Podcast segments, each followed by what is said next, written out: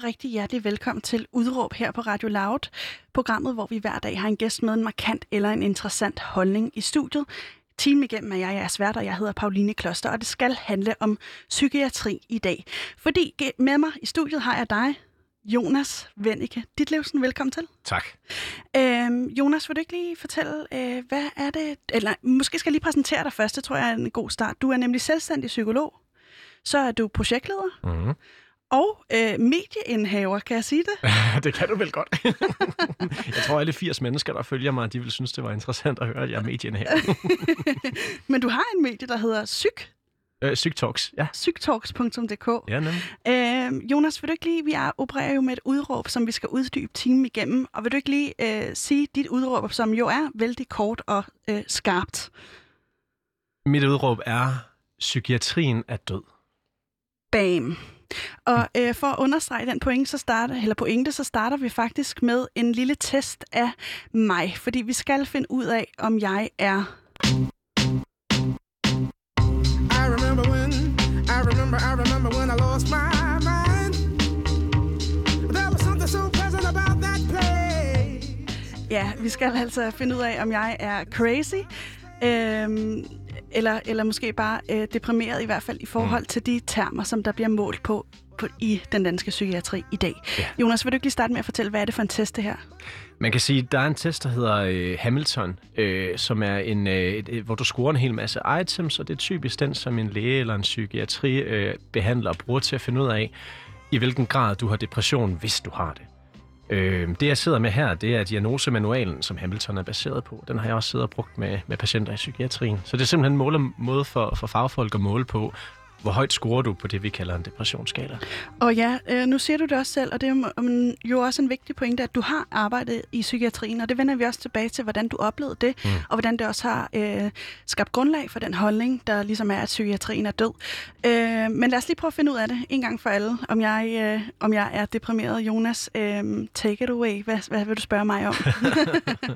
Godt. Så hvis vi kigger på de seneste to ugers tid, Pauline, ikke? ja. Ja. Har du følt dig mere nedtrykt, end du plejer? ja, det har jeg. Ja. Har du følt dig mere, meget mere nedtrykt, end du plejer? Øhm, ja, det, det vil jeg faktisk skyde på, jeg har. Ja, I forhold til dit... altså det er alt er Ja. relativt, ikke? Men det, Alt er relativt, men der har i hvert fald været den her nedtrykthed til stede. Nu tager vi lige en lidt kortere version, fordi der også er en tidsprogram. Ja. Det skal lige siges, at hvis man skulle gøre det her ordentligt, så skulle jeg virkelig interviewe dig grundigt, ikke? Okay. Ja. Men nu tager vi bare lige punkterne her, for at Helt se, om du sikkert. kan opfylde det. Uh, har du haft nedsat lyst eller interesse, sådan i forhold til, hvad du normalt har lyst til at interessere dig for? Ja, den har stået meget på, på Netflix. Den har stået meget på Netflix. Har du haft nedsat energi eller øget trætbarhed? ja, det har jeg. Helt klart. Det er, de tre kernes, det er de tre kernesymptomer, og der skal man bare have to af dem. Og umiddelbart så vil jeg jo sige, at du opfylder de her tre kernesymptomer. Det, der er med det her, det er nemlig, at når man sidder og krydser den her af, din egen læge må godt give dig antidepressiver. Så det her, det er relevant, fordi vi ved ikke altid, øh, hvem det er, der sidder og scorer de her ting. Øh, så skal du have mindst to af følgende ledsagssymptomer, som man kalder dem. Det ene, det er nedsat selvtillid eller selvfølelse. Helt ekstremt. Helt ekstremt. Selvbebrejdelser eller skyldfølelse. Yes, den kan jeg også tjekke af. Tanker om død eller selvmord. Øh, nej, nej. Nej. Ikke, ikke i øjeblikket. Tænke- eller koncentrationsbesvær. øh, nej. Agitation eller hæmning, altså sådan pludselig opstemthed, eller det er sådan uh, svært at komme i værksætte. Og... Altså, øh, jamen, det, det, det tager mig jo tilbage til det første spørgsmål, eller et af de første spørgsmål, med om jeg var øh, doven, ikke? Altså, Mhm. Øh, ja, ja, ja. Det, der er noget. Søvnforstyrrelser. Har du sovet dårligere, end du plejer? nej, nej, nej, jeg sover sindssygt godt. Appetit og vægtændring. Øh, ja. Ja. Den er øget. Den er øget. Okay. Se, ud fra de her kriterier, der vil det være meget, meget let at give dig diagnosen depressiv enkeltepisode af lettere grad. Øhm, om du rent faktisk vil få den, vil være meget op til den fagperson, som sidder over for dig. Men en af pointerne i, i den her kritik, vi kommer til at snakke mere om, Mm. det er, at med sådan nogle checklister som dem her, der, jeg mangler totalt at spørge dig om, hvad der egentlig er sket i dit liv, siden at du har det sådan her. Og Mm. det er ikke fordi, jeg mistænker, at der sidder nogen derude og, og hjælper folk, der lider psykisk, og er fuldstændig ligeglade med, hvordan de endte der. Mm. Men vi har altså at gøre med et system, hvor jeg endnu ikke har haft behov for at spørge dig, hvad er der Mm. sket, Pauline? Mm. Hvad, hvad er der? Og det, det, det vil jo være, være udgangspunktet for en helt anden tilgang, ikke sandt? Og øh, du, du var selv lige lidt inde på det, men, men er den her øh, måde, vi lige gør det på nu også ekstremt øh, forsimplet? Altså vil man spørge, hvis jeg var ude i en praksis, øh, Pauline, hvordan, hvad der skete i dit liv?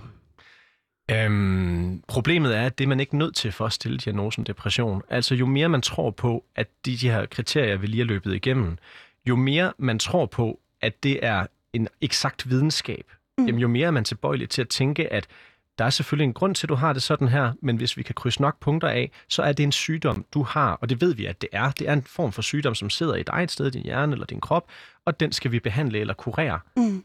Så den tager udgangspunkt i alt andet end hvorfor. Men hvis det er, øh, hvis det læner sig op af en eksakt videnskab, er det så ikke fair nok at sige, jamen det kan da, det kan da godt være. Altså, jeg, jeg vil måske sige, at jeg bare lige var lidt vinter, vintertung tung i kroppen.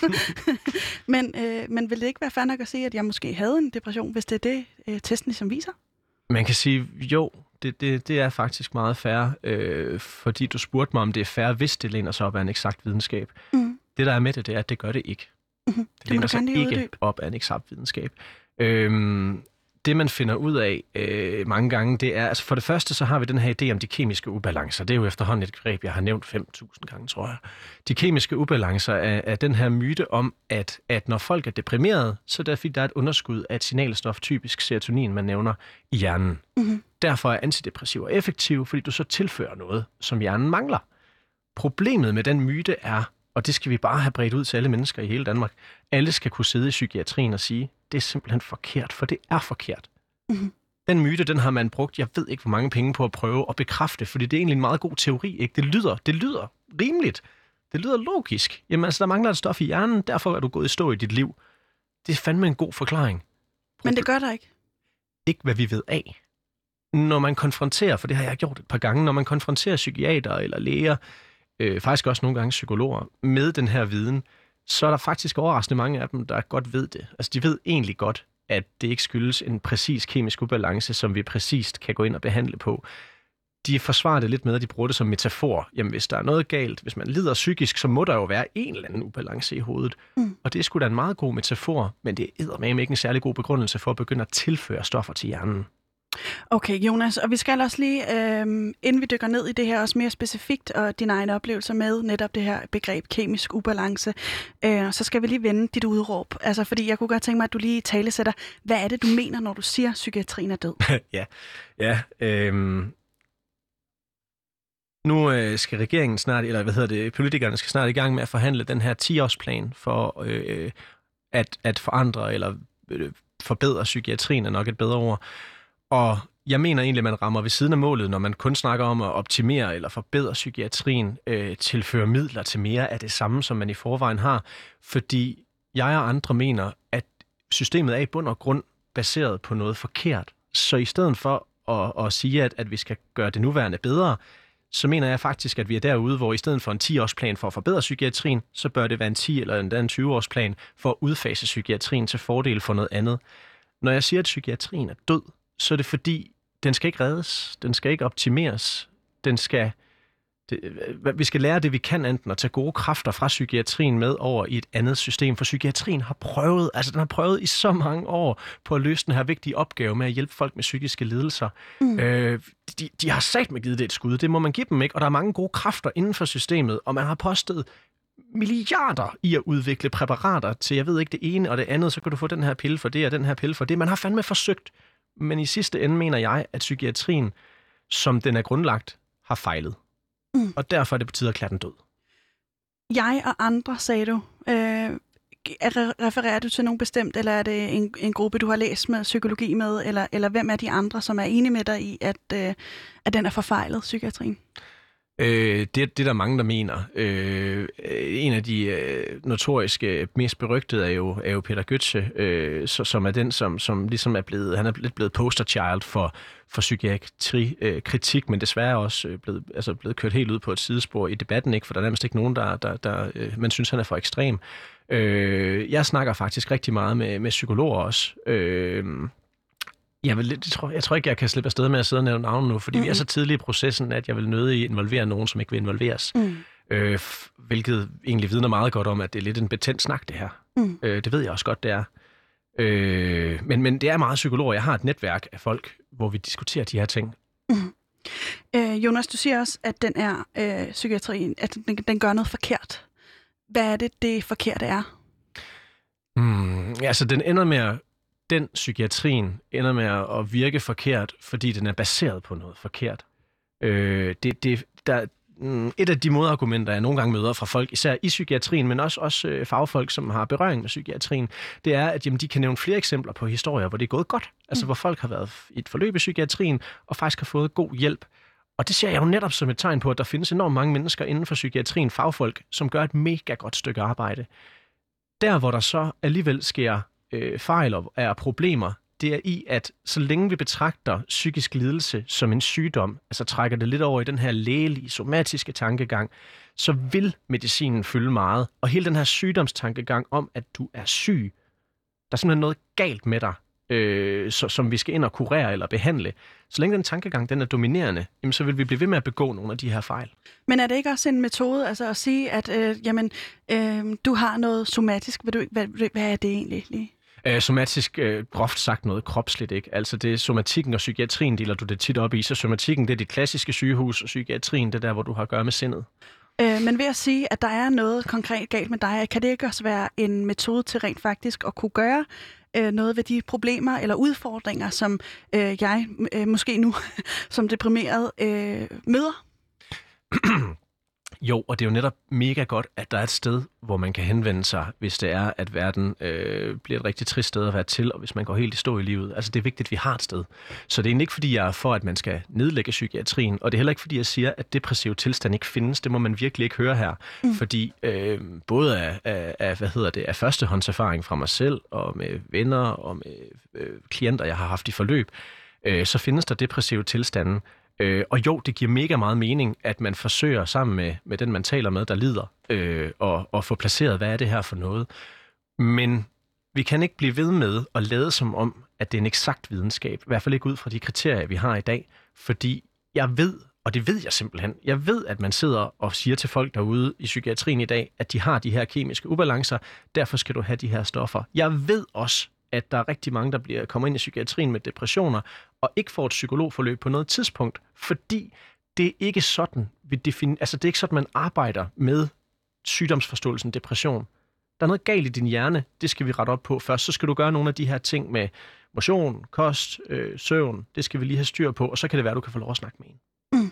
Og øhm, en ting er, at det ikke kan stå alene. Vil, vil, vil det der med overhovedet ikke at, at se det som en, en, en kropslig ting og en, en øh, somatisk, som du så fint kalder det, sygdom, vil det kunne stå alene, at man bare så på, jamen hvad er dine livsomstændigheder?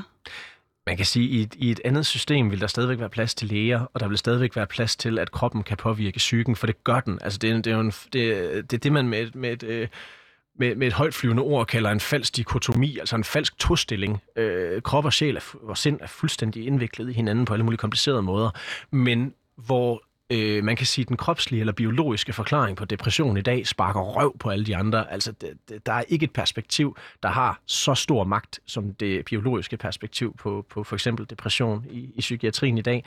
Så i, et- i et anderledes system, jamen det kan sagtens være aktuelt bruge noget medicin eller noget biologi til at dæmpe en, en person, som, øh, som, som er så ramt, at, at man har lyst til at tage sig selv af dage, eller at man kan skade andre. Øh, men, men det vi ikke længere kan lade som om, det er, at vi har præcise midler, medicin, piller, til at behandle en præcis defineret biologisk sygdom, for det, det er det, der er forkert. Og hvem er det, som du ser? Nu har du peget på, øh, altså, at der bliver udskrevet alt for meget medicin. Man ser det mere som den her eksakte videnskab.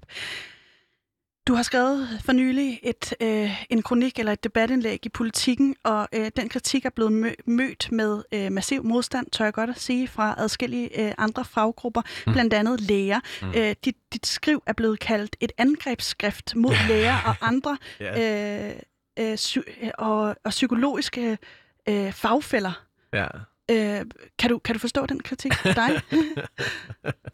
nej, nej, det, det, det kan jeg faktisk ikke. Jo, jeg forstår den jo godt. Altså, jeg forstår godt, hvor, hvor det kommer fra. Men noget der, noget, der er super interessant, det er og det opfordrer jeg egentlig alle, der sidder og lytter med, det er, øh, da jeg skrev mit debatindlæg inde på Politikens hjemmeside, øh, min første kronik, så i kommentarsporet, der, nu siger du massiv kritik, jeg har oplevet massiv støtte.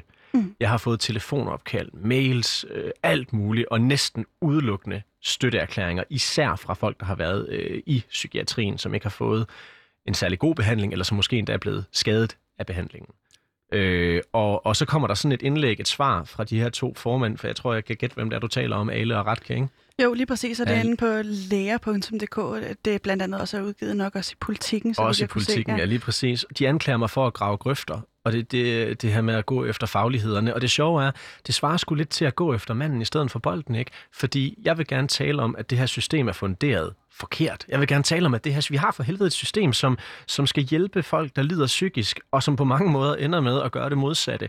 Og når jeg så påpeger, at, at det især skyldes det her biologiske paradigmer, og jeg kommer desværre også til at skyde lidt på lægerne, fordi lægerne netop sidder med al magten. Jeg tror sgu ikke altid, det er sjovt at være læge i psykiatrien. Altså, der er plads til læger i et andet system. De skal bare ikke have al magten, for det giver ingen mening, at det er lægefagligheden, der er Hvordan, toneangivende. hvordan oplever du, at de har al magten i psykiatrien? Det har de per definition. Altså, de har behandlingsansvaret per definition. Øhm, sådan er psykiatrien øh, opbygget. Sådan fungerer den. Så når der skal besluttes noget øh, omkring patienter og tilgange og sådan noget, så er det tit læger, der i sidste ende bestemmer. Og man kan sige, hvis du sætter en faglighed til at bestemme over andre fagligheder, så er det ikke mærkeligt, at det er det, der vil øh, gennemsyre det. Altså, den, den bedste metafor, jeg kan finde for det, det er, hvis du tager folkeskolen, og vi nu øh, aftaler, at fra næste uge af, der er det øh, tysklærerne, som øh, altid bestemmer. Det er dem, der bliver skoleinspektør, viceskoleinspektør. Det er dem, der sidder, øh, I don't know, hvad det hedder, men ting, hvor man skal bestemme ting omkring den lokale skole, ikke? det er altid tysklærer. Prøv lige at lure mig, om ikke der vil snige sig nogle akkusativer og nogle gerunder øh, ind, hvor de ikke hører til, fordi man lige pludselig har en faglighed, som har deres perspektiv til at bestemme. Så hvor er det, lærernes faglighed ikke øh, skal snige sig ind? Jamen, den skal netop øh, den skal have plads. Øh, den skal bare ikke have øh, forrang. Øh, fordi den, i, i et andet system vil den være et perspektiv ud af mange, og man vil i høj grad ikke starte med at møde folk med ideen om, at, at der er noget galt med deres biologi, som vi i dag forstår. Øh, I et andet system vil vi kigge meget mere på, altså, hvad, hvad, hvad er det øh, for en historie, du kommer ind med? For det er meget vigtigere at forstå det menneske, der kommer ind, end at få dem placeret i den rigtige kasse, så de kan få det rigtige pakkeforløb, så de kan få den rigtige medicin. Hvem har ansvaret for det her, som du ser det? Altså, fordi nu peger du godt nok på lægerne, og øh, nogen har også sagt, at det er et angrebsskrift mod mm. netop øh, læger, mm. som i hvert fald den ene faggruppe. Som du ser det, hvem har så ansvaret for det her? Jamen heller ikke lægerne. Altså det, det bliver meget der, jeg placerer, øh, hvad hedder det, ja måske lidt en anklagende finger, og det er egentlig, der er ikke særlig meget, jeg fortryder i den her debat, men jeg er ked af, at, at jeg kommer til at pege lidt fingre, fordi lægerne, de gør, hvad de kan. Altså de er sgu også fanget i det her system. Det her, det er en systemkritik og ikke en personkritik, fordi i min tid i psykiatrien, Øhm, jeg er ikke i tvivl om, at jeg også har såret mange af mine tidligere kollegaer, hvilket jeg også er meget, meget træt af. Øh, fordi det er folk, der knokler. Det er folk, der, der har alt for mange forløb. Det er folk, der er alt for presset. Øhm, og, og det er ikke særlig rart at tænke på, at, at de så øh, med en tidligere kollega, øh, som de har haft det sjovt med, øh, lige pludselig får skudt alt muligt i skoene. Ikke? Og det er virkelig ikke det, jeg er ude på.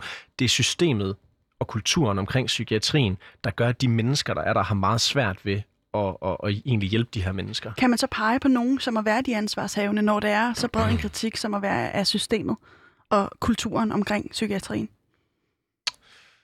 Kan man pege på nogen? Øh... Jeg synes, det er ærgerligt, at der ikke er mere åbenhed for den her kritik. Så jeg vil sige, der hvor jeg, der, hvor jeg bliver rigtig træt af det, det er, når øh, jeg, jeg, jeg fremsagde jo faktisk øh, min kritik allerede, mens jeg var ansat i psykiatrien, og, og man var ikke meget lydhør. Så altså den her uvillighed til at, at lytte til kritik, øh, der hvor den findes, for jeg er ikke den eneste, der, der er røget ud af psykiatrien på baggrund af, af, af, af kritik. Den oplevelse vender vi også tilbage Ja. til. Men, men så du mener faktisk ikke, at man kan pege på nogen konkret for at, øh, for at placere et ansvar? Jeg mener, det er misforstået kontekst? at prøve at gøre det. Altså, jeg mener egentlig, at, at det går øh, helt forbi øh, pointen at prøve at placere det ved nogen, fordi der er bare... Altså, der, der, er jo, der er for fanden, der, der er tosser i alle fag, ikke? Der, der er ikke et fag, hvor du ikke vil finde en eller anden, øh, der, der, der er helt bims. Men er øh, det det, vi kan kalde dem tosser? Altså øh, direkte? Nej, nej, jeg mener bare, du ved, i den generelle befolkning, der er et vis mængde af folk, der, der er kugle skøre, ikke? Øh, altså som, som er, af den ene eller den anden grund er svære at arbejde sammen med. Jeg er sikkert selv en af dem. Øh, men, men hvorom alt er, øh, så ser jeg ikke psykiatrien som befolket af onde mennesker, eller mennesker, der skal have placeret en hel masse skyld, eller folk, der gør noget ondt. Det er bestemt ikke det, der er tilfældet. Vi har et system, der ikke dur, og det der faktisk, de langt, langt de fleste personer, jeg har mødt i psykiatrien, fagfolk, de er ikke klar over de her ting. Hvordan kan du se konkret, at det ikke dur? Øh, jamen, det er øh, for det første, som vi har snakket om i overmedicineringen. For det andet, så er der jo rigtig mange interesseforeninger, der gør opmærksom på de mange, mange sager med folk, der ikke får det bedre. Altså, der er bedre psykiatri som den ene af dem, øh, og så er der død i psykiatrien, som er en af de øh, øh, lidt mere markante, som, som øh, påpeger de gange, hvor, øh, hvad hedder det, psykiatrien ender med at øh, øh, føre, altså et psykiatriforløb ender med at føre til dødsfald øh, en meget, meget betændt diskussion, som jeg heller ikke øh, selv er ekspert i, men det er i hvert fald en forening, der findes, som mener, at psykiatrien kan ende med at bidrage til et dødsfald. Mm. Og øh, hvis, hvis vi så skulle øh, se det i en, en sådan... Øh, du har været tilknyttet en, en øh, ikke, vi kommer ikke ind på en specifik øh, øh, mm. afdeling, fordi at vi også øh, prøver at holde den her diskussion, eller, eller, eller, eller snak i hvert fald på et generelt plan. Ja. Øhm, men du har været ansat i, øh, i et psykiatrisk system? Er mm. det mhm. den lokale? Er det, er, det, er det nationalt? Er det her? Altså, hvor fanden går grænsen? Er det i Europa? Er det i USA? Er det i den vestlige verden? Eller hvor er det, du ser øh, det her problem komme til udtryk? Jamen, men det er i den vestlige verden især. Øh, det er den her idé om, som vi alle sammen har købt, øh, eller i hvert fald fået fortalt, at psykiatri og diagnoser af, af, af den her eksakte videnskab. Altså når man for, det, første gang man skulle lave sådan en behandlingsmanual, som den jeg sidder med foran mig her, mm. øh, der var det jo med håndsoprækning fra tilstedeværende eksperter omkring, hvad for nogle øh, kriterier, der skulle med, hvad, hvad vi skulle vi kalde diagnoserne. Altså den der, jeg tror faktisk, der egentlig sidder mange mennesker derude, øh, som desværre, ligesom jeg, før jeg begyndte at læse om de her ting og interessere mig for det, tænkte, at der måtte være en eller anden form for eksakt videnskab bag ved de her ting. Altså det må, det må simpelthen være, det må være, der må være et ret rigidt system og en ret rigid, eller hvad hedder det, en ret øh, velfunderet videnskab bag, at man netop siger, at der er så skarp en skældning mellem angst og depression og så videre og så videre, personlighedsforstyrrelser, hvad har vi? Øhm, men, men på et eller andet tidspunkt inden for de sidste øh, 70-80 år, der, vi begyndt, altså der begyndte man at tænke om det her med, at, at, at, at de øh, lidelserne er biologisk funderet, øh, men, men man har bare aldrig nogensinde ligesom fået det bekræftet. Så teorien er god, hypotesen er mega god, det her om, at, at for eksempel depression skyldes en kemisk ubalance, og det er det, der forårsager, at folk bliver ked af det. Mm. Det er sgu egentlig en meget fed hypotese, ikke? Altså, hvis du, du siger, du, du, du kører måske lidt skævt af, hvad du plejer lige for tiden, ikke? Hvis vi så kunne vise det præcis på grund af mangel af det her ene stof, og så giver dig det stof, og så var du egentlig bare glad. Mm. Ja, hvorfor ikke? Men øh, jeg skal bare lige sige, at jeg kan faktisk meget godt lide at have det sådan her, som jeg har det i øjeblikket, fordi ikke nødvendigvis det der med selvtilliden og alt det der, der også går galt, men, men det der med lige at lukke sig ind i en lille hule og føle, at, at man bliver pakket ind af, af vinteren, øh, det er en helt anden snak.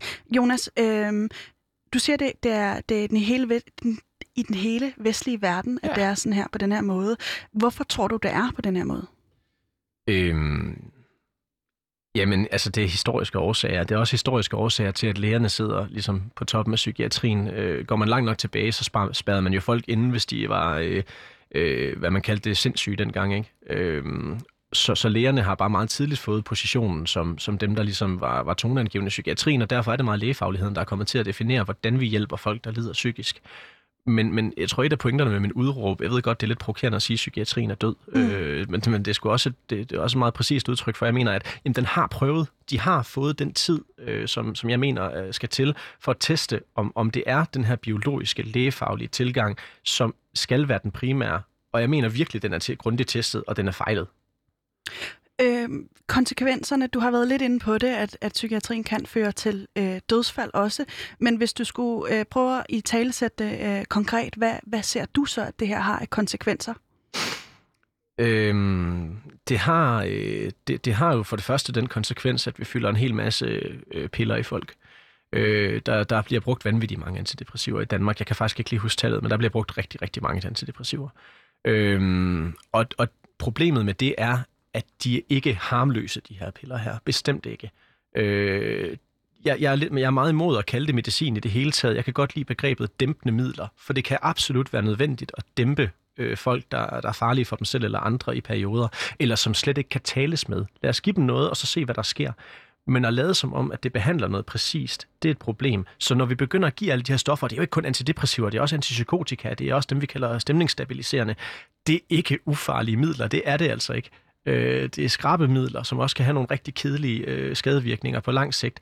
Så det er den ene ting, der er farligt. Hvad kunne det være for nogle øh, skade, skadevirkninger? Jamen altså, en ting, der kan ske ved, øh, hvad hedder det, antidepressiver, øh, det, det er, hvad hedder det, no, man kan få sådan nogle rystelser, man kan få sådan nogle lyn i hjernen, altså sådan, jeg har hørt det beskrevet som, ja netop sådan sap i hjernen, meget, meget ubehageligt, smertefuldt. Øh, det, det er der nogen, der oplever som bivirkning. Øh, Øh, på lang sigt, så kan det føre til, at hjernen vender sig til at modtage øh, ekstra mængder af det her stof kunstigt. Og når du så prøver at udtrappe, så gør man det ofte alt, alt for hurtigt, fordi der er for dårlig viden om, øh, hvad der egentlig sker, når man tilsætter de her stoffer til en hjerne. Øh, og så falder man ned i en enten dybere depression, eller i hvert fald med et tilbagefald, ikke? og så ligner det, øh, nej, hov, man har jo brug for pillerne, for da jeg prøvede at komme ud af dem, så faldt jeg ned i en depression igen. Mm. Når du peger på øh, en, en af problematikkerne, som at være netop den medicin, mm. øh, øh, som folk får gennem psykiatrien, hvorfor er, øh, altså nu har du lige været inde på, at det har de her konsekvenser, man ikke rigtig øh, ved, hvad der sker, der, der kan være noget smerte og noget forbundet med det, men hvorfor er øh, medicinen et problem, fordi du er ikke fuldstændig modstander af medicinen, så, så vidt jeg hører?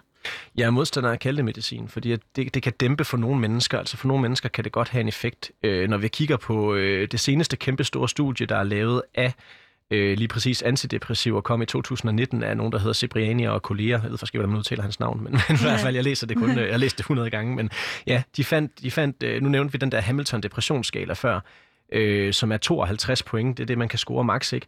De fandt en forskel øh, mellem placebo, øh, altså uvirksom medicin, og så antidepressiver på 3 point på Hamilton-skalaen. Og det er vel at mærke med stor inklusion af studier, som er finansieret og betalt af medicinalindustrien. Så hele pointen er bare, hvis de her piller virker, så virker de kun meget lidt. Øh, som er betalt af medicinalindustrien, det må du gerne lige uddybe. Ja, om det er ikke nogen hemmelighed, at rigtig mange af de uh, studier, som viser de forskellige uh, psykofarmakas uh, effekter, er, kommer fra uh, medicinalindustrien selv. Øh, altså det, det rigtig meget af den videnskab, vi har, er sponsoreret af medicinalindustrien. Det, det, der, det kan der ikke være nogen tvivl om. Du lytter til Udråb, som er holdningsprogrammet. Øh, vi har hver dag en gæst med en markant eller en interessant holdning i studiet. I dag snakker vi om psykiatrien, og det gør vi, fordi du, øh, Jonas Vindinge Ditlevsen... Venneke. Venneke, undskyld. er psykolog, og du er selvstændig, og så er du også øh, medieindhaver, og hvordan det hænger sammen, det kommer vi også øh, ind på lige om et øjeblik. Øh, men Jonas, du starter jo øh, med at læse psykologi på et tidspunkt, og vil du ikke lige øh, prøve at beskrive, hvorfor er det, du gør det? Øh, jamen egentlig, øh, da, da jeg som... Øh, lige en kort sidehistorie. Øh, min far, han, øh, han, han fik ikke rigtig lov at, at gå i det fodspor, han gerne ville, eller fik lov fik lov, men han ville måske gerne have været pædagog og endte med at gøre noget andet i stedet for, fordi tiden var ikke lige til, at, at, at det var en, en vej at gå. Øh, så han har altid været meget opsat på, at, at jeg ligesom fandt min egen vej, men da jeg så alligevel blev 24,5 år, så spurgte han mig, om jeg ikke skulle i gang med et eller andet. øh, jeg har sgu gået meget og arbejdet forskellige steder og prøvet lidt. Øh, at det så blev psykolog, Øh, jamen det var egentlig fordi, at jeg så har arbejdet lidt som pædagogmedhjælper, og det jeg altid har fundet ud af, det er, at jeg, jeg kan godt lide at skabe den connection med folk, som gør, at man lærer dem at kende mere end bare på den der overfladiske manér, og det er en af de gode forudsætninger for terapi. Øhm, og så får du, da du er i, i det her øh, studieforløb til at blive psykolog, der får du et studiejob, som vi også af gode grunde holder øh, anonymt, fordi øh, det her jo er en generel snak. Men jeg mm. kunne godt tænke mig, at vi lige dvæler lidt ved den oplevelse alligevel, fordi den er på en eller anden måde skældsættende, også for dit udråb i dag.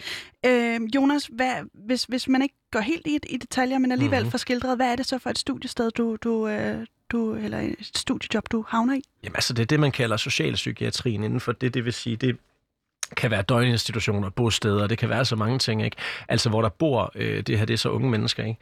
Øh, for, fordi de er, øh, øh har de her psykiske vanskeligheder, så de er simpelthen placeret der med henblik på at skulle have det bedre. Øh, og der får jeg et job, ja. Øh, og, øh, og, og det er nemlig også der, jeg begynder at interessere mig for det her med psykiatrien, fordi dengang virkede det nemlig meget som om, at den, den hjælp, man ligesom fik af, af selve det psykiatriske system, altså øh, øh, når de kom ind og, og havde samtaler, det var meget medicin, i, og medicin, og jeg synes, de var voldsomt medicineret. Men hvad var, hvad var din rolle i, i det Nå, undskyld, jeg, jeg var, hvad hedder det, pædagogisk assistent kalder man det vel. Så ja. sådan øh, understøtte miljøterapien, være ude på selve stedet. Og, og, så hvad skulle du gøre? Hvad bestod din dag i?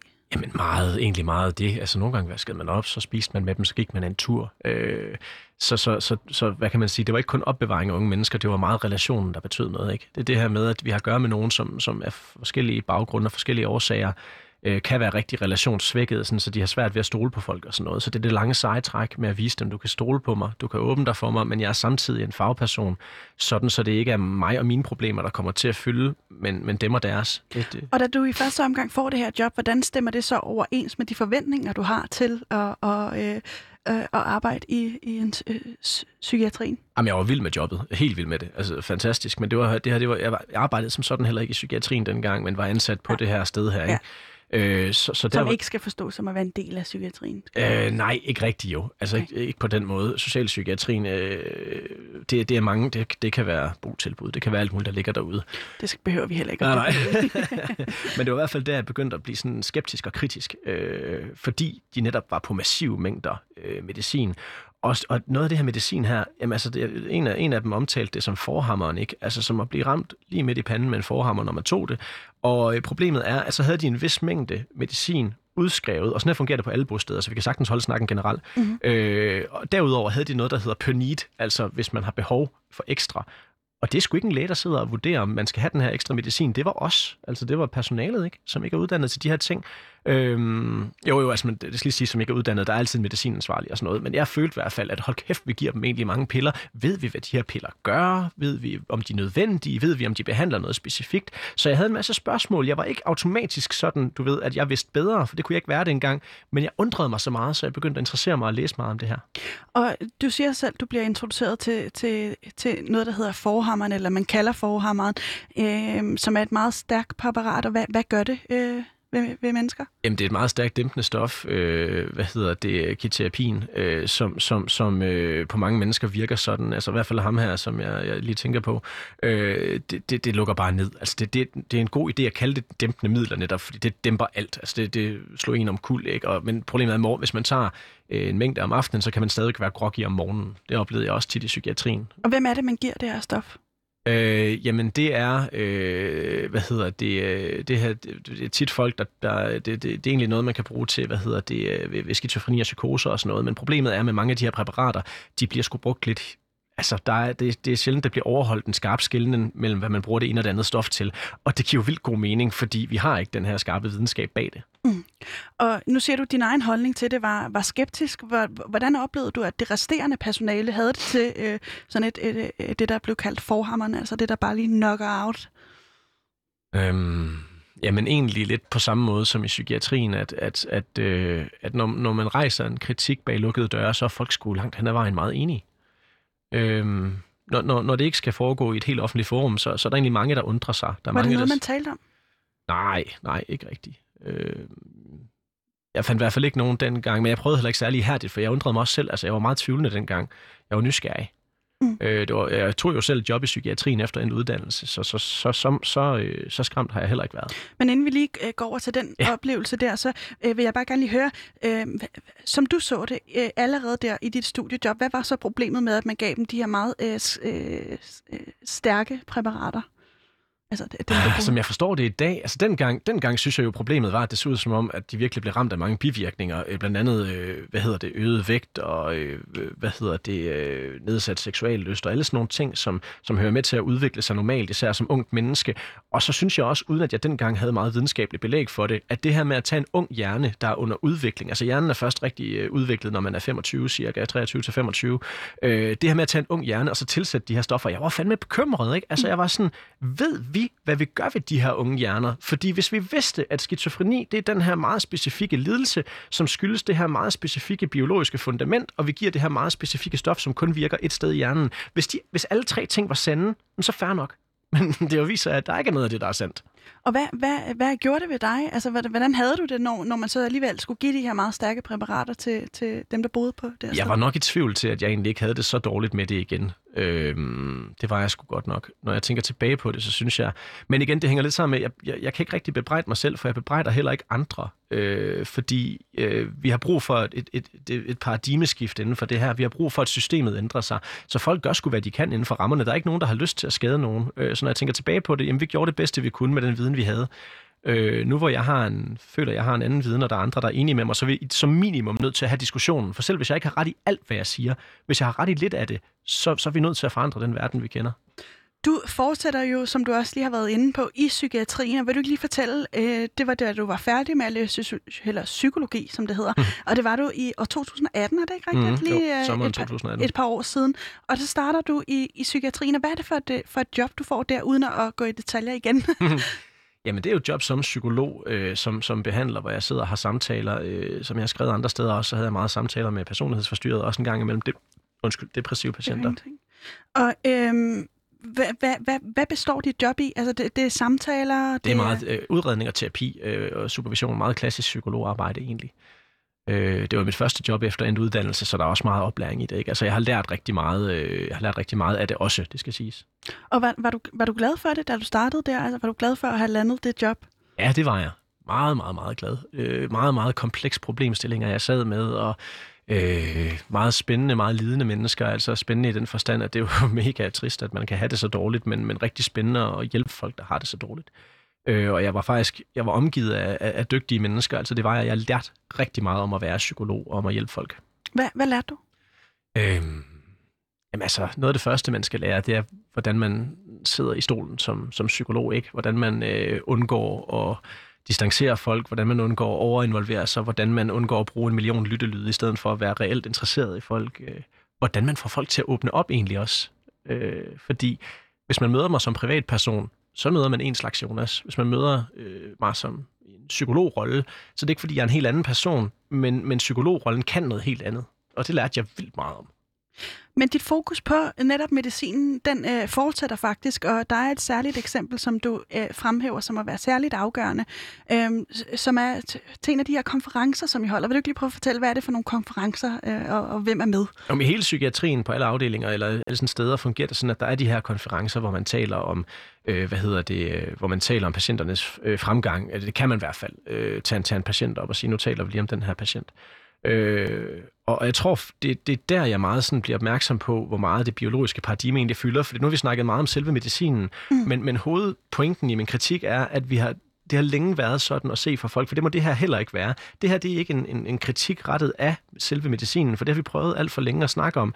Øh, og for, for folk, der ikke øh, altså forsker i det her, eller interesserer sig, øh, bruger al sin tid på det her, ligesom også nørder, øh, så, så må det fremstå som om, at der er to grupper, som står og øh, er uenige om, om noget ekspertviden. Ikke?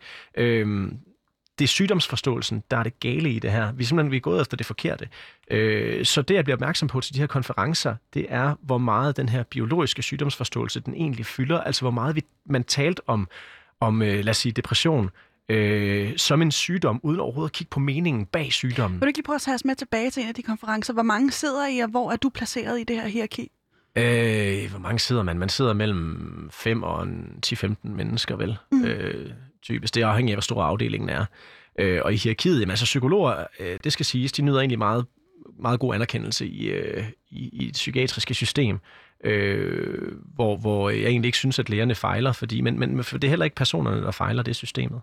Øh, terapi kan nogle gange godt blive, øh, det bliver anvendt alt for lidt. Øh, hvis vi endelig skulle øh, ændre psykiatrien, så skulle det bruges meget mere, synes jeg.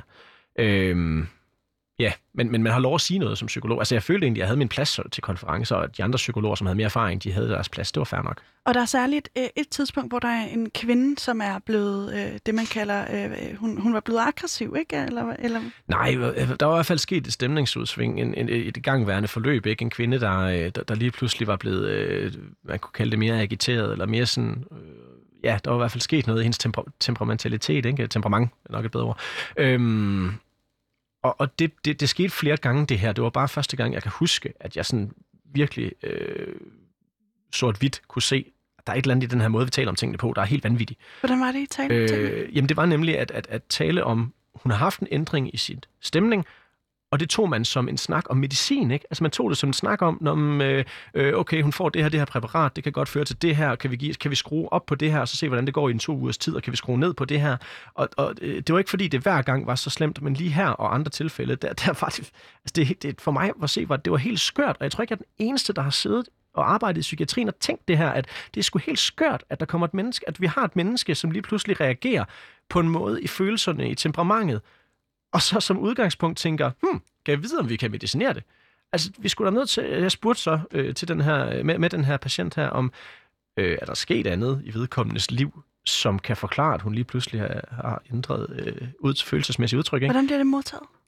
Egentlig meget fint, men, men det får ikke den store effekt. Altså det, det, beslutningen ender med at blive medicinsk. Det er ikke fordi, jeg får at vide, at jeg skal tige stille. Øh, men, men det er helt klart, at altså, der bliver sendt et budskab om, at vi skal prioritere medicinen først. Og øh, det bunder jo også i den her øh, kemiske ubalance, som du også har i tale sat tidligere. Mm. Øhm, øh, hvor, hvorfor er det, at det øh, bliver årsagen til problemet i, i den her kontekst?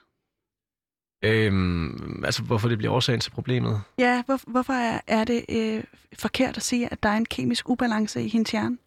Øh, jamen, fordi det, fordi det ikke er rigtigt. Øh, øh, man kan sige, jeg er nogle gange blevet, du ved, altså hvis jeg, noget jeg er blevet mødt med, især i, når jeg har debatteret det her som en anden nørd online, øh, altså, øh, hvad hedder det, når min kone nogle gange øh, finder mig meget stigende ind i vores computer, så gamer jeg enten, eller også så kommer hun over og lægger en hånd på min skulder og siger, Jonas, at der nu nogen, der tager fejl på internettet igen. så sidder jeg over, og så sidder jeg og diskuterer, ikke?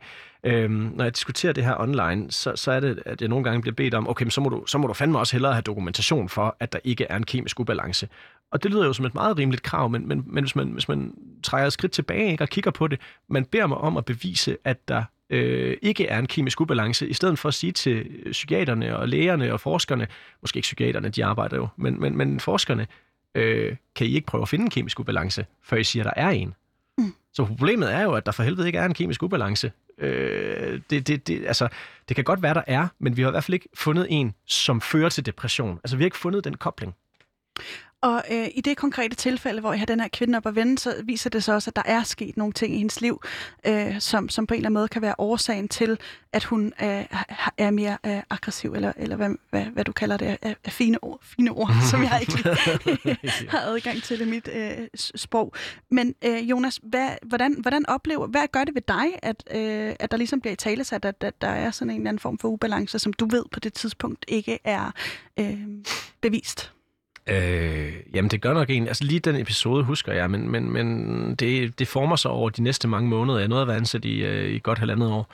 Øhm, det former sig til et perspektiv, som jeg taler med nogle andre fagfolk om undervejs, som egentlig ikke er helt uenige med mig i, at, at, at det fylder alt for meget, det her, den her biologiske sygdomsforståelse. Det gør det ved mig, at jeg bliver mere og mere øh, opmærksom på, at, at det godt nok er en skør måde at, at prøve at hjælpe folk på. Altså, det, det, er en, det er en rigtig dårlig måde at prøve at hjælpe folk på i, i, i mange tilfælde. Og hvad gør du ved det? Øh, jamen, øh, jeg... Øh, hvad hedder det? Øh, I starten snakker jeg som sagt lidt med andre fagpersoner, men så skriver jeg en, egentlig en, en, en kronik, øh, øh, som, som der ikke er nogen aviser, der, der lige vil bider på i første omgang, for jeg prøver at sende den ind. Øh, men, men, øh, men så, så laver jeg jo mit eget medie. Før du, øh, før du øh, lige når til den, så, så du skriver det her indlæg, mm-hmm. og, mhm. og du lader det faktisk ligge i en, i en rumtid. Ja. Øh, hvad skriver du? Øh, ja, hvad fanden, den ligger stadigvæk inde på sygtalks.dk. Øh, jeg skriver, at, øh, at, at, at man kan sige, det er faktisk lidt det samme, at, at øh, jeg er blevet skarpere på det siden, men at der er brug for et paradigmeskifte. At, at det biologiske, og det, altså dengang skrev jeg meget om sygdomsforståelsen, om det her med, at når vi gør folk til patienter, altså fortæller dem, du har en sygdom, du er patient, og vi skal gøre noget ved dig, sådan at du får det bedre. Det så jeg som et af de, gør jeg stadigvæk, som et af de helt store problemer her, fordi der er mange ting, der er galt med det. For det første, så legitimerer det øh, den øh, medicinering, den overmedicinering, der helt klart foregår, og for det andet, så er det en meget passiv rolle at være patient i virkeligheden. Øh, fordi hvis du kommer ind i min bæks, øh, min klinik, øh, og, og, og jeg øh, er tilhænger af den her sygdomsforståelse, så siger jeg, at du har en sygdom, det er, det her, det er sådan her, den fungerer, det er sådan her, den er. Øh, her er øh, behandlingspakken, Øh, vi skal fokusere på at bearbejde de her mønstre, bla bla bla. Øh, det, det, det, I stedet for ligesom det, som jeg oplever som meget mere effektfuldt, at spørge dig, hvad er der sket? Altså, hvad, hvad er det for et liv, du lever, og hvad er meningen bag det? Hvordan har du fundet mening i det? Hvordan har dit system fundet mening i det? Øh, hvad er det for nogle trusler, der, der, der aktiverer dig, øh, som, som har ført til den her depression? Fordi typisk så er det jo et eller andet, der er sket i personens liv, som har ført til den her depressive tilstand. Mm. Øhm, men du udgiver det ikke lige først for. Hvorfor gør du ikke det? Jamen, fordi jeg jo, altså... Øh, jeg, jeg, jeg manglede, jeg kæmpede lidt med mod til at gøre det egentlig. Øh, og jeg, mest af alt, fordi jeg godt kunne lide min, øh, jeg kunne virkelig godt lide mit arbejde, jeg kunne godt lide arbejdsopgaverne, jeg kunne godt lide mine kolleger. Øh, lige inden jeg, det var mens jeg tog, øh, var på barsel, at jeg sådan, øh, publicerede det her. Øh, lige inden jeg tog på barsel, der havde jeg desværre en, der var en konflikt med en leder og sådan noget, men altså ikke noget, der har noget at gøre med overhovedet psykiatrikritik. Vi, vi som, som, som mennesker nogle gange ikke kan, så kunne vi ikke så godt sammen. Øh, så så øh, jeg, jeg, jeg tænkte sgu, jeg tror, jeg var sådan lidt, øh, jeg, jeg var lidt træt af flere ting, og så tænkte jeg, ved du hvad, jeg prøver at poste det her øh, kritikindlæg, og hvis psykiatrien så ikke kan rumme den kritik, øh, så, så må jeg finde mig et andet arbejde, men på den anden side, hvis psykiatrien kan rumme den kritik, vil det jo være fuldstændig fantastisk at være inden for murene og få lov at diskutere de her ting. Der er så ikke nogen medier, der gider at, at bringe dit øh, debatindlæg eller kronik. Øhm, hvad, hvad gør du så? Du sagde lige, at, at så startede du dit eget medie. Jamen, så købte jeg et domænenavn og, og lagde det op der og sagde, nu, nu, nu er det der, jeg vil diskutere mine psykiatriholdninger. En, en hjemmeside, som faktisk ser relativt professionel øh, ud. Nå, tak. Og hvad, den hedder psyk, psyk. Sygtalk.dk. Ja. øh, Hvorfor er det så vigtigt for dig at udgive det her? Øh, jeg mener, altså, jeg tror, jeg, i, i, det, i den her psykiatridebat, der har jeg fundet min sag. Altså, det er jo klart, det her det er også noget, der kan profilere mig og brand mig, men det er også noget, der skaber mig masser af problemer, altså gør mig upopulær nogle steder, ikke? Men jeg tror, jeg har fundet øh, min sag. Øh, der er så mange ting, man kan brænde for. Og af en eller anden grund, så har det her ramt mig lige i hjertet, og jeg tror, det er fordi, jeg har, øh, jeg har siddet så meget med folk, der, der lider psykisk, at det, at det er blevet lidt det, jeg har lyst til at, at kæmpe for resten af min, af, min, af min karriere, af min tid. Og det gør du så også i, i, i- stående person, da du arbejder i psykiatrien. Øh, mens du er på barsel, udgiver du det her, og du kommer så tilbage efter, øh, efter den her barsel. Vil du ikke lige prøve at fortælle om, om den episode, da du så kommer tilbage til netop øh, din arbejdsplads i psykiatrien? Jo, øh, jo, altså, øhm, jamen altså, der, det, det, det, det var det, altså, jeg havde godt regnet ud, at på et eller andet tidspunkt ville det nok øh, blive, øh, blive runddelt også, så, så min arbejdsgiver også ville finde ud af det, øh, og det var det også blevet, øh, hvilket er okay, fordi jeg vil netop gerne stå ved det. Øh, men, men, men det, jeg egentlig oplevede, det var at blive indkaldt til møder, øh, for det første uden dagsorden, hvor jeg følte det lidt som, du ved, det har jeg også skrevet i debatindlægget, at det, det, det var sgu lidt bagholdsagtigt. Det kom bag på mig, altså, det, at jeg blev konfronteret med, øhm, med den her øh, kronik her. Øh, og det var, ikke, det var ikke en behagelig oplevelse, altså det var det fandme ikke. Øh, Hvad sker der? jamen, men du ved, hvordan kan man have mit arbejde og have de holdninger, og sidder jeg og siger den slags til patienterne, og øh, hvad går det ud over min arbejdsindsats, og alle sådan nogle spørgsmål. Ikke? Det er egentlig fair nok spørgsmål at stille, synes jeg. Øhm, men, men, men der var ikke meget plads til at have det, som jeg havde det, og det var ikke, fordi det blev taget imod på nogen positiv måde, hvad jeg, hvad jeg vel heller ikke kan forvente, men, men, men det var ubehageligt. Øh, især den her med, du ved, det, det, altså, jeg blev indkaldt til et møde fuldstændig uden dagsorden. Det, det, det, det er i sig selv lidt træls. Øh, og så skal sidde lang tid og forsvare, øh, hvad jeg egentlig mener, men, men inden for det, hvis det havde været en privat virksomhed, så fyr mig for fanden, ikke? Mm. Altså, så skil dig af med mig. Det skulle fair nok. Men i det offentlige system, i et sted som psykiatrien, som er meningen, det skal hjælpe folk, det, det er sgu sådan lidt whistleblower-agtigt, ikke? Der skal være plads til folk. For hvis jeg tager fejl, fair nok, så vis mig, at jeg tager fejl, så argumenter. Giv mig et rum at snakke med dig i, og så lad os tale om tingene. Men, men det er ikke det, der foregår. Øh, og der kommer et møde mere, hvor, øh, hvor jeg får at vide, at, øh, eller hvor jeg sådan skal snakke med dem om, at det er svært at arbejde sammen med en som mig, der har de holdninger. Også, øh, synes jeg, fuldstændig skør møde, ikke? Øh, sådan, hvorfor, hvorfor det? Men ja. Du har beskrevet dit forhold til psykiatrien som et had-kærlighedsforhold. Vil du ikke lige prøve at beskrive, hvorfor er det, du ser det som et had-kærlighedsforhold? Øh, fordi jeg kan rigtig godt lide at arbejde med personer, der lider, lider psykisk, og dem er der jo masser af i psykiatrien. Øh, og nogle gange øh, fik man, der, der er nogle øh, tilfælde, hvor man får tilkendt rigtig lange øh, psykologforløb, for eksempel. Jeg synes, jeg har oplevet fantastiske skæbner udvikle sig øh, i psykiatrien, og had er et meget stærkt ord, ikke? men nu siger jeg jo, at psykiatrien er død, det er måske også et meget stærkt udtryk Mm-hmm. øh, i virkeligheden. Øhm, men, men, men det er på tide, at, vi ligesom, i stedet for hele tiden at snakke om med 10-årsplanen og med øh, alt det andet, i stedet for at snakke om, hvordan kan vi komme flere penge ind i et system, der i bund og grund er baseret på noget forkert, kemiske ubalancer, biologiske sygdomsforståelser. Vi ved præcis, hvordan vi kan definere en depression som en sygdom. Altså, det er jo det, der er grundlaget for hele psykiatrien. Øhm, og i stedet for at blive ved med at gøre det og snakke om, hvordan kan vi gøre det bedre, jamen så lad os, lad os prøve i det mindste at diskutere. Kunne man være så fræk og tænke et helt nyt system? Så had har jeg ikke til det eksisterende system, men, men jeg føler, at psykiatrien er kommet så langt, som den kan. Mm. Jonas, du har, du har også lige beskrevet, at du havde en, en, øh, et, et, et, et, et, et halvdårligt forhold til, til din daværende chef.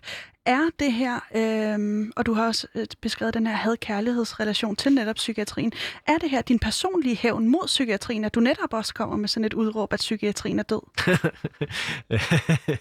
ja, øh, nej. Øhm, det, øh, jeg, jeg ser det ikke som en, som en, en vendetta. Jeg, jeg tror egentlig, øh, nu skal man passe på med at være sin egen psykolog, men jeg tror egentlig, jeg har lagt det bag mig. Øhm, jeg tror i højere grad, at, at det, jeg oplevede i, i psykiatrien, øhm, blev, blev ligesom startskuddet til noget, jeg havde gjort alligevel. Øh, jeg, jeg, jeg, som sagt, lige siden jeg var studerende og arbejdede øh, i socialpsykiatrien, så, øh, så havde jeg de her tanker, og jeg havde egentlig jeg havde gerne, jeg, jeg havde gerne arbejdet i psykiatrien den dag i dag, hvis der havde været plads til sådan en dissident, øh, en, en, en modstander som mig, end der ville diskutere de her ting. Øh, så jeg føler ikke, at jeg skal hævne mig på psykiatrien, men det, det er et helt færre spørgsmål. Øh, I dag i dag føler jeg, at jeg står og ser på et system, og det er også der, hvor jeg virkelig kan få min sympati for, for de mennesker, jeg helt klart kommer til at støde frem og inden for, for psykiatriens mur, ikke? fordi det er pisse hårdt job, ikke? Altså, det, det, er, det, det er totalt øh, svært system nogle gange at være i. Og jeg tror egentlig, at de mennesker, som er i psykiatrien i dag, øh, vil, vil være meget bedre tilpas i, i, det, i et andet system også. Så jeg tror egentlig, jeg er færdig med at være sur, og jeg er færdig med at være skuffet, og jeg er færdig med at være vred. Jeg er tværtimod meget, meget optimistisk omkring, hvordan fremtiden kan se ud. Inden vi lige øh, går til, hvordan den fremtid kan se ud, så må jeg altså også lige spørge dig, er det her også en måde at, at skabe din egen karriere på, netop ved at være modstander og skabe en fuldstændig klar profil af, øh, hvad du i hvert fald ikke står for?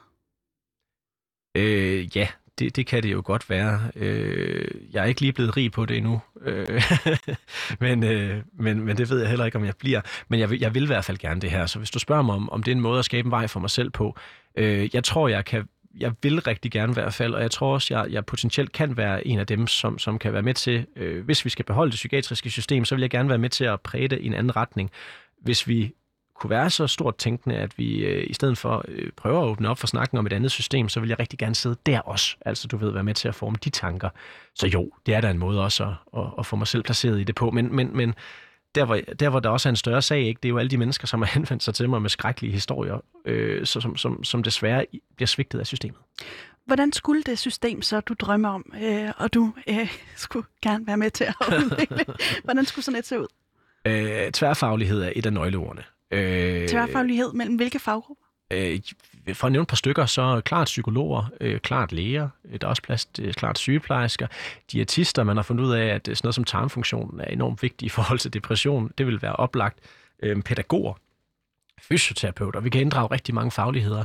Øh, det, jeg tror, der er centralt for et andet system, øh, jeg er meget optaget af en tilgang, der hedder Power Threat Meaning Framework. Og det skal du lige uddybe. Ja, Ja, øh, jamen det er egentlig, øh, man, man forkaster ikke alle de gamle vidner, man, man antager, at der findes nogle mønstre af, hvad hedder det, øh, følelser og, og øh, reaktioner, som, som tit optræder sammen. Så depressiv tilstand vil stadigvæk være beskrevet i et nyt system, ikke?